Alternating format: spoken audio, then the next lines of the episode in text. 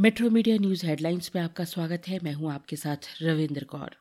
प्रधानमंत्री ने शनिवार को विभिन्न जिलों के जिलाधिकारियों से वीडियो कॉन्फ्रेंसिंग के माध्यम से संवाद करते हुए कहा कि सरकार के अलग अलग मंत्रालयों और विभागों ने ऐसे 142 जिलों की एक सूची तैयार की है। वहाँ हमें कलेक्टिव अप्रोच के साथ काम करना है, जैसे कि हम आकांक्षी ज़िले में करते हैं।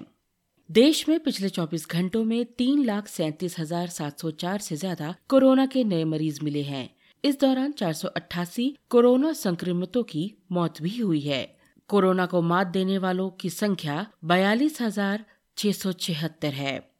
देश में कोरोना के नए वेरिएंट ओमिक्रॉन की रफ्तार भी तेज हो गई है। देश में ओमिक्रॉन के दस हज़ार पचास मामलों की पुष्टि हो चुकी है। पिछले 24 घंटे में ओमिक्रॉन के नए मामलों में तीन दशमलव छह नौ प्रतिशत की बढ़ोतरी हुई है।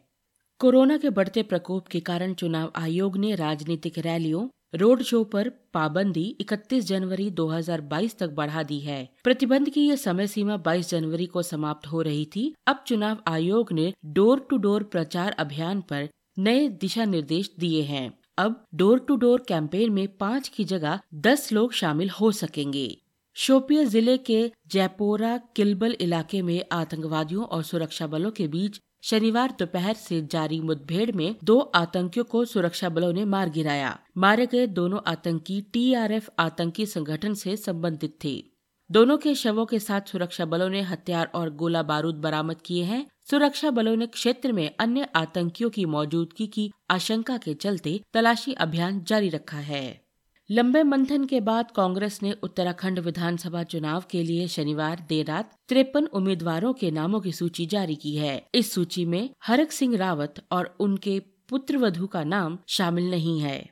इंडियन प्रीमियर लीग आईपीएल के पंद्रहवें सत्र के लिए अगले माह होने वाली मेगा नीलामी में 1214 खिलाड़ियों पर बोली लगेगी। इसमें ऑस्ट्रेलियाई टीम के सलामी बल्लेबाज डेविड वार्नर और मिचेल मार्श उन उनचास खिलाड़ियों में शामिल है, जिनका आधार मूल्य आईपीएल 2022 की मेगा नीलामी के लिए दो लाख रुपए रखा गया है। गौरतलब है कि आईपीएल की मेगा नीलामी अगले महीने 12 और 13 फरवरी को बेंगलुरु में होगी। बीते सप्ताह विदेशी पोर्टफोलियो निवेशकों की मुनाफा वसूली की वजह से सेंसेक्स और निफ्टी में लगभग चार प्रतिशत की गिरावट दर्ज की गई। कारोबारियों का कहना है कि डॉलर के मुकाबले रुपए में गिरावट से भी घरेलू बाज़ार नुकसान में रहा। इन खबरों को विस्तार से पढ़ने के लिए आप लॉगिन कर सकते हैं W W W dot metro media live dot com धन्यवाद।